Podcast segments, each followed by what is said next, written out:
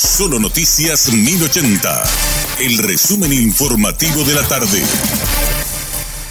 Hola, soy Richard Toñanes y este es el resumen informativo de la tarde. La jueza Rosarito Montanía ordenó este jueves el traslado de Miguel Insfrán, alias Tío Rico, a la cárcel militar de Viñascue.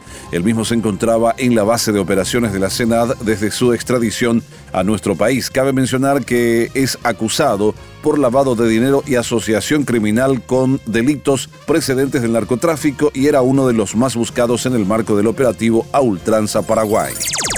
A través de un comunicado, las hijas del fallecido fiscal Jorge Eduardo López Loman repudiaron el rechazo del juicio político a Jorge Bogarín, a quien acusan de haber maquinado la destitución del entonces fiscal y provocado su muerte, ya que en ese momento padecía de cáncer y tras su destitución se interrumpió su tratamiento médico, lo que derivó en su muerte. Exhortan al jurado de enjuiciamiento de magistrados a hacer justicia, de lo contrario recurrirán a organismos internacionales de derechos humanos. El informe de Emil Aponte. La familia del fallecido fiscal Jorge Eduardo López Ludman espera que, a diferencia de la Cámara de Diputados, donde una aplanadora colorada salvó a Jorge Bogarín del juicio político, el jurado de enjuiciamiento no deje impune la muerte de su padre, quien luchó hasta las últimas consecuencias como fiscal en una causa de abuso sexual denunciada en la zona de San Pedro y en la que se indica a Jorge Bogarín como protector del denunciado por abuso sexual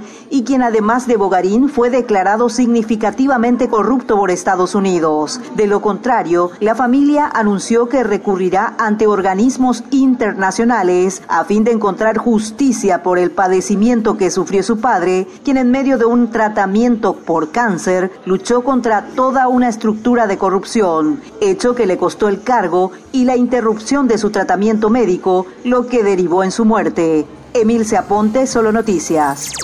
La ANDE continúa con sus operativos de cortes de servicio por la falta de pago de los usuarios morosos. Este jueves, 19 cuadrillas de la institución con empresas contratistas realizaron 250 órdenes de trabajo de cortes de suministros que adeudan más de tres facturas de energía eléctrica en las ciudades de Presidente Franco y Mingaguazú del departamento de Alto Paraná, equivalente a más de 6.513 millones de guaraníes de deuda.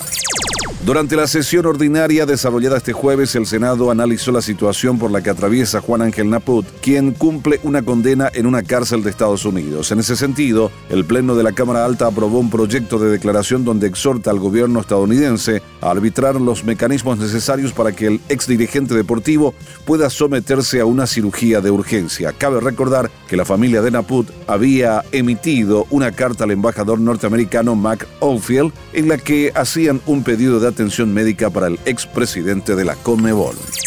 Allanamiento en la Secretaría de Emergencia Nacional investigan supuestas irregularidades detectadas durante la administración de Joaquín Roa. Según el fiscal Rodrigo Stigarribia, son dos causas abiertas por hechos ocurridos durante los años 2018 y 2019. Indagan la provisión de chapas e insumos a personas fallecidas durante una emergencia en el departamento de Itapúa y la falta de respaldo documental en la provisión de combustible detectada por la Contraloría General.